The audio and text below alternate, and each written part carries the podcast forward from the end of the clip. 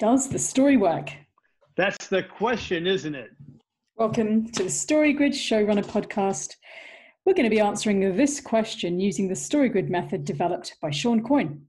Every season, we'll be analysing a hit TV series to figure out what works, what doesn't work, and why. And hey, we've returned to our monthly format again. So each month, we're going to be releasing two podcast episodes. First, we'll discuss the expectations of the show from seeing the trailer and reading the series descriptions. In our last show, we looked at the trailer of the Netflix show Ozark. In this episode, we'll be going through the editor's six core questions to find out if the story worked. And by the way, you might want to watch the show Ozark before the episode, this episode we're about to do. Uh, it's on Netflix. Uh, or if you just rather get a summary of what happens in the show and why it works, then stay tuned uh, right now and we'll tell you all about it. But for now, let's get on with the show. So, Parul, what's the lowdown?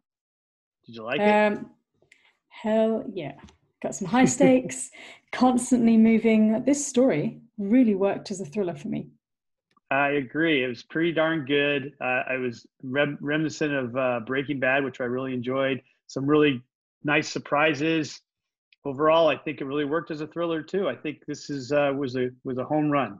So. Oh hey, so do you? I haven't watched um, Breaking Bad in full. Would you say this is stronger? It's not stronger than the first season, but because the, the, first season of Breaking Bad was phenomenal. But but it could it, it may get there. Maybe the second season. Okay. I don't know. Okay, good to know. I might finish watching that. But anyway, back to this, to today's show, which is about the editor's six core questions. So, in case it's a new concept to you, part of the methodology at the StoryGrid universe. It is a great way to analyze any story and figure out what it works. And here are the questions. We're going to be touching on them in this podcast, but the full notes can be downloaded afterwards. So the six questions that we will be addressing what's the genre? What are the conventions and obligatory scenes for that genre? What's the point of view? What are the objects of desire? What's the controlling idea? And what is the beginning hook, the middle build, and the end payoff? So we're, we're actually going to start with the beginning hook, middle build, name, payoff. And uh, for a number of those, we're, we're just going to rely on our notes, but we're going to kind of tune, we're going to tune in and, and focus on some of the things that are hard to find for a lot of authors and, and viewers and we don't agree. Go ahead. What's up? I was just going to say, was it, I, have I've had a, a number of conversations with aspiring writers or even writers who are early on in their book, and I ask them what their beginning, hook, middle, build, and end payoff is, and they they find it very hard to articulate, and often they're a bit confused about how to actually divide it into thirds. And I find the exercise of actually going through that with your own novel and, and listing it out is is great and then with that view of comparing it to masterworks this is where this sort of stuff is really helpful. So if you're writing a thriller for example you can look at the beginning hook of something like this of ozark and just see uh, how it's played how how strong is the crisis point how strong are the complications. It can be a good point of comparison. No, I, I agree, and and I, and the, I think the most important part, and this is something Shawn Coyne harps on a lot, is that the beginning hook, middle build, ending payoff, the five core scenes, the five commandments of each of those acts turns on the global uh, life value, which for a thriller is life and death. And if you can break down, figure out what those five scenes are for each act and make sure that it turns on life and death, you, you got a pretty good chance of having a really good story on your hands. Yeah, awesome.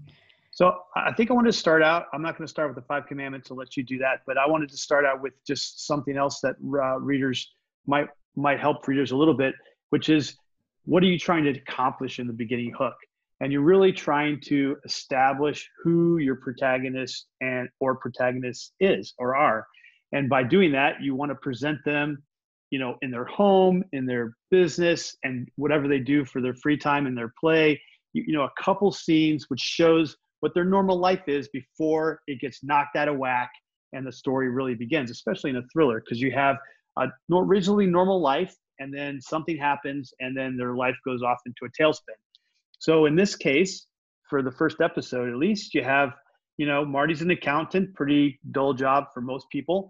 He's not in a happy marriage. He actually finds out that his wife's having an affair. He's always watching porn. They obviously don't, they're not very happy with each other. They have a normal relatively normal teenage daughter who's kind of a dork and has you know her own issues. And then they have a little son who seems pretty normal in the beginning there. So this is the normal family life. This is they go to work they do accounting.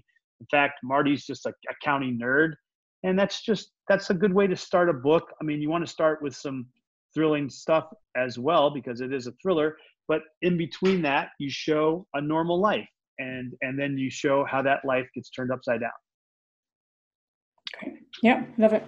And so, yeah, this is interesting. So Randall and I both watched the entire season, and then we tried to divide up the five commandments for the acts. And what we found was we had to have a bit of a discussion before we actually came on the show to work out, hold on, why are we not completely aligning on this? And that this lesson, like, is something has been interesting to us because we're both editors. We analyze story all the time. So why are we disagreeing? Well, here's the thing I think that, first of all, the writer might even disagree with us because they will come to it from their own perspective, just like every single reader might have a slightly different perspective. What's interesting, though, is that we're, as long as we're in the sort of broadly larger same area, then we're fine. Uh, and as long as the story still moves, so whether or not we can argue about whether something sits in the complication of the crisis of climax, as long as it moves, the story's working. So, should I go ahead and do the five commandments for the beginning hook? Yeah, go ahead. So, for the beginning hook, the inciting incident is that Marty's partner has been skimming money from a Mexican drug cartel, and Marty's partner is killed right in front of him. And Marty is actually about to be killed. The turning point complication is that he has to go take um, his family and run flee to the Ozarks in order to wash eight million dollars worth of money to keep his life, to save his family's life. The crisis uh, comes when the FBI come knocking on his door because they're telling him they're really interested in all that's been going down.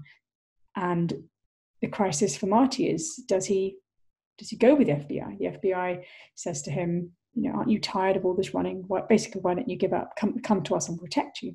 And Marty and Wendy unequivocally deny that they have they understand anything that he's talking about and maintain their innocence.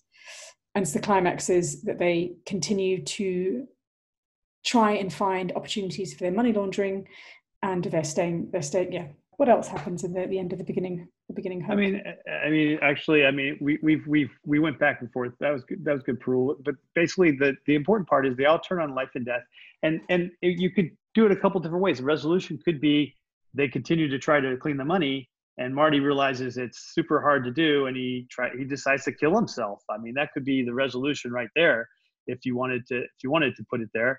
And then then in the inciting incident of the middle build if we if we're going to roll into that then you have they lose all their the money because they get stolen by the langmores and that's that's a life or death incident right there because if they lose the money the cartel's going to kill them so it, it, you know, there's a there, there's a million ways to break up this specific series because there's so many great scenes that actually turn on life and death, which isn't the isn't isn't necessarily the way every every thriller works.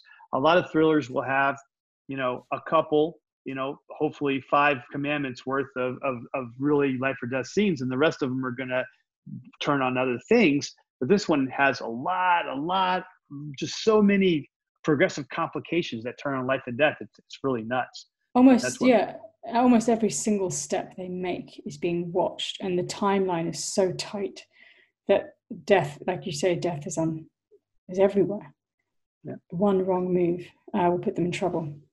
So I'm going to go on with the middle build. So, like I mentioned, the five the the inciting incident could be that you know the Lang the Lang, Ruth steals the money from Marty, and he knows he's in you know deep doo doo, and he's got if he doesn't get the money back, his family's going to die. He's going to die.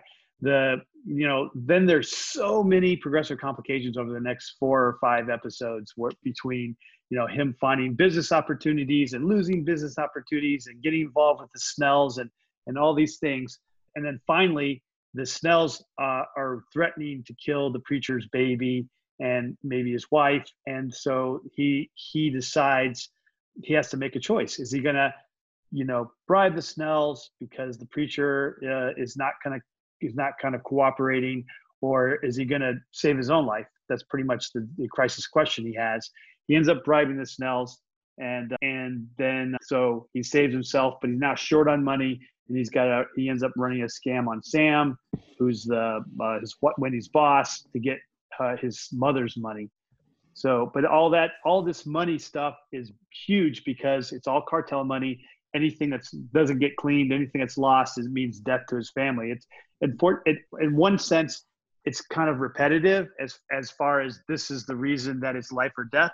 On the other hand, the stakes go up and up because he gets closer and closer to actually cleaning the money, and then he loses the last 700, and then he gets it back, and then Sam wants it back after his mother dies. So he there's this back and forth piece. Yeah, and then the it, end- is, it is interesting, isn't it? You're right. It is very repetitive, but somehow they keep our interest because because of the family, I suppose. We don't yeah. want them to to come to any harm. That and there's also like a lot of like secondary characters that are trying to kill. I mean i mean marty's not just in danger from the cartel. There's the other langmore people. There's the fbi there's the there's this you know ruth's father whoever that is. We didn't even figure that out. That's a big mystery for next season. There's the the Snells you know there's no one's really likes marty in this town so there's all kinds of people trying to kill him for different reasons so yeah. we get to take us through the, the ending payoff, Parul? Yeah, so the inciting incident for the end payoff is that Marty decides it's not safe for his family to stay and he sends them away. Unfortunately, Garcia, who is one of Del's sort of right hand men, tries to stop them. And Buddy, who Wendy and the kids live with, the sort of guy who's a little bit ill, who lives in the house, he intervenes and he kills Garcia. Now, that leads us to a big problem because Del is now very worried that Garcia hasn't been returning his call, and he shows up and he starts to torture Marty. So my, Marty's crisis point, crisis set of questions is: Will he confess to Garcia's m- murder while his toenails are being picked off, and that's just the start, or can he somehow use his smarts and persuade Del that distract him? persuade him not to. So the climax says he doesn't confess. In fact, uh, he explains a way that Del can continue to grow his business by working with Snell, Snells. Uh, and the resolution is probably one of my favorite uh, scenes is that Marty persuades Del and Snell to work together, but Darlene gets very, very cross with Del when he calls her a redneck and she kills him and then we have the sort of lovely bit at the end where Wendy and the children decide to stay back rather than go off and be safe without their father because ultimately they care for him. Yep. Yeah, no, I, this is, I mean, like Larry said, this is a great thriller, and I, I, I can't wait to see the, the rest of the seasons. Yep. So let's move on to the genre. Yeah. So the genre, hey, obviously, to me, it's a thriller the life or death stakes are all over the place. But what else is there, Parul? Yeah, so we've got yeah exactly. So and when we looked at the trailer, uh, thriller st- stood out as as being a lot more as being the dominant genre, but there are some other genres in here. So we we definitely have love as a genre, as a secondary genre. It's laced in there. So if you think about the love subgenre of marriage and intimacy, so that's about a committed relationship being at a crossroads where something provokes issues between the couple and challenges the couple uh, to recognize and accept each other as they really are, because this is way past the initial sort of courtship phase. And actually, we have this with, with Marty and Wendy. They're, they're at crossroads. Marty's been so wrapped up in his money laundering scheme, something we find out in the middle build, that Wendy ended up turning to someone else for comfort. And this all comes out uh, in the beginning hook when Marty has to take his family to the Ozarks because of what's happened, and Wendy wants to leave him, but her lover is killed, and she's forced to stay with him. And at one point, Marty turns down and says, "We're not husband and wife; we're business partners." But actually, as the season progresses, what we see is they start to make up. They have sex, and actually, more importantly, they have intimacy. And in the last episode, in fact, one of the final scenes, we see that look between them, the way that Wendy looks at him at the end, like, of course I'm going to come back to you. I'm not going to abandon you, um, even though it's very, very unsafe to stay. So they, they are reunited and there's sort of, they've remembered each other. There's this love between them. The last genre quickly is morality.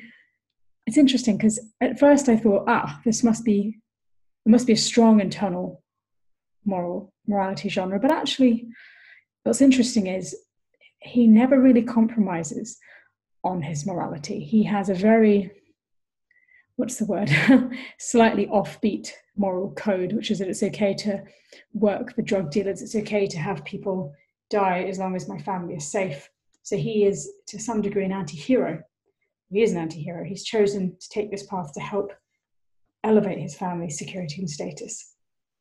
I do think he brings people down around him. Think about the preacher who, who later calls him the devil. Think about his children who start playing with guns and start questioning whether drugs should be um, banned. So the moral code is slightly offbeat in this series. Yeah, where's Mel when you talk when you need her talking about morality?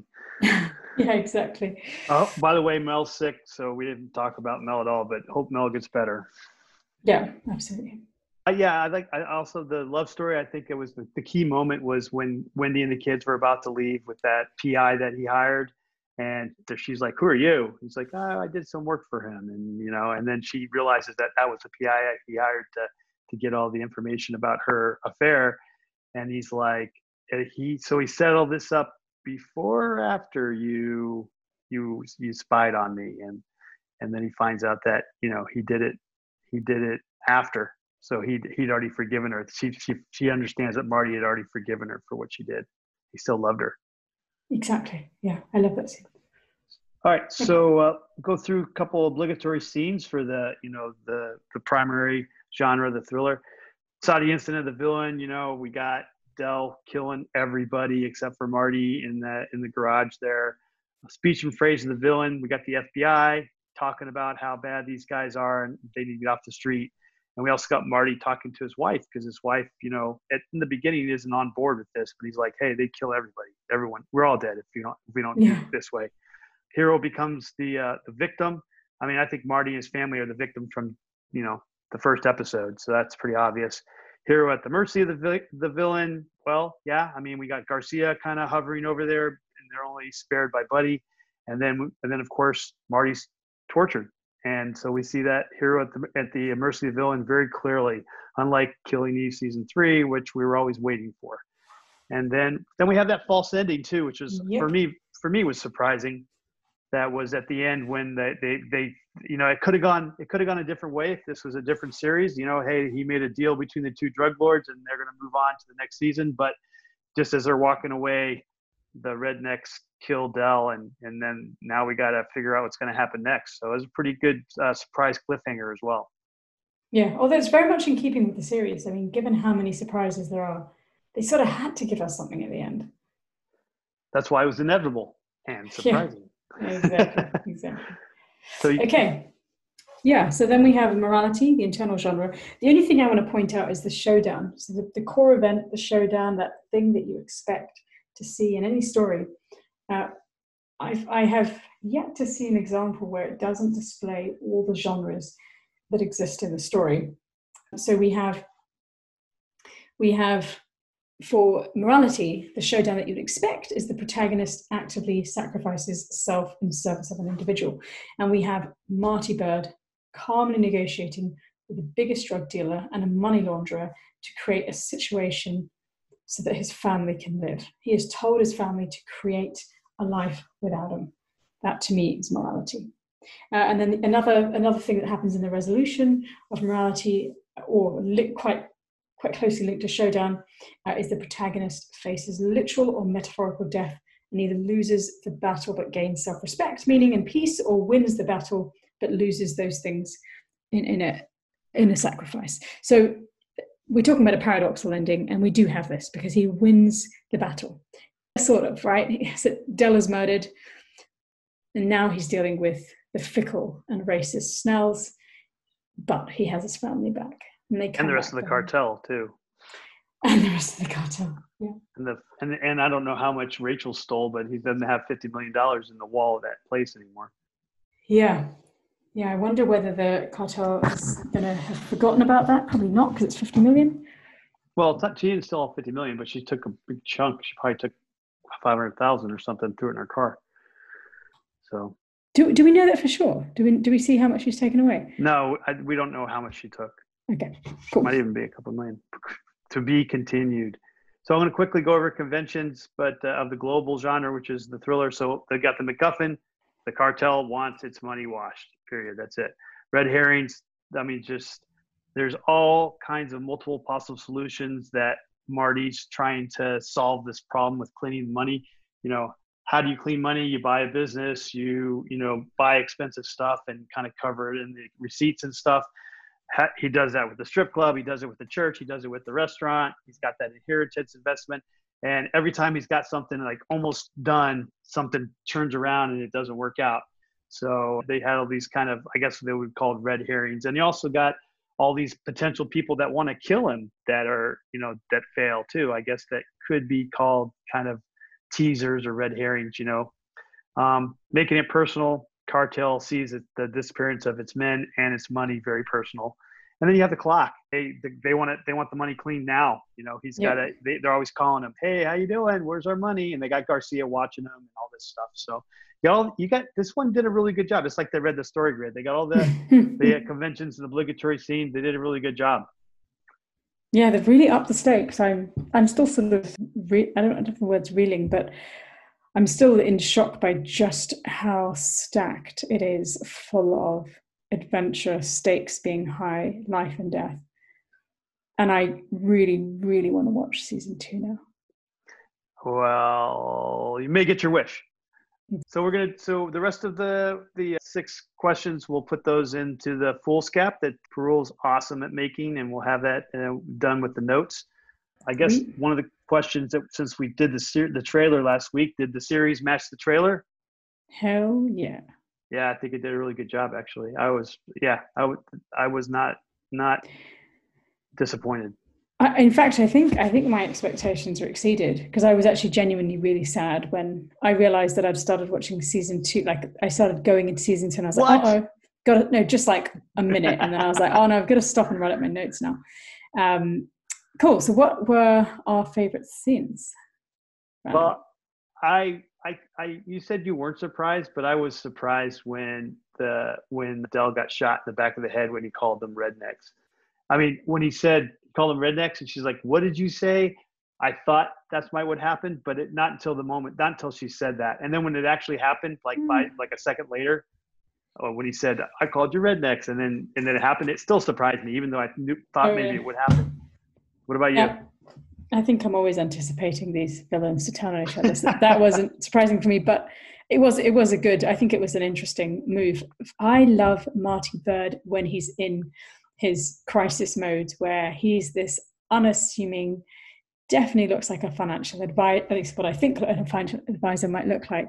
And he's sitting there calmly and rationally explaining uh, I don't know, whatever he was explaining, the map. The casino the could go here, we can watch the money yeah. there, and you could do that. Blah, blah, well, people are basically threatening. You can see the threat. There's a threat in the air. There's a visceral threat in the air. And he's just going about as though he's explaining pension plans to someone. so him sitting there with a map, looking really calm, is what, well, probably one of my favorite scenes. So we gotta we gotta decide our next series, and the Umbrella Academy at the end of July comes out, part two. I don't know if we're interested in that because we didn't. Yeah, it wasn't a really good, wasn't a home run the first time. So uh, the reason, a good reason for us choosing Ozarks again, or Ozark, sorry, not Ozarks. Um, a good reason for choosing Ozark season two is that it'd be really interesting to see how they continue the story. Just like with Killing Eve, we have now got three sets of foolscaps for each of the seasons. And it's interesting to see, for example, if you're writing a novel and you're writing three books, how might you continue the story? I want to know how they managed to keep this pace in season two. Because a lot of people are saying great things about season two, three. I mean, my really? best friend is the one that told me that four number four just came out and he couldn't wait to see it. So it's ah. still really high on everyone's radar. Should we do it then? Let's do it. Ozark two. We yeah. have to with two. We get two two versus uh, Mel, so we outnumber her. Should agree. She'll agree. Let's do it. Okay. Okay. Done. I have to catch up with the other one. All right. So that wraps up our podcast for today. We hope you have a better understanding of the five commandments of storytelling and the editor's six core questions. Please, if you like the show, leave us a rating and review and tell your writer and editor friends about us. And if you need more information, videos, or articles on the Story Grid, you can go to storygrid.com. And if you want to see our notes and our foolscap, it's also on storygrid.com, but it's also on our own website, which is sgshowrunners.com. And if you want to connect with Mel or Parul or I, the links are on our web pages. You can connect with us there.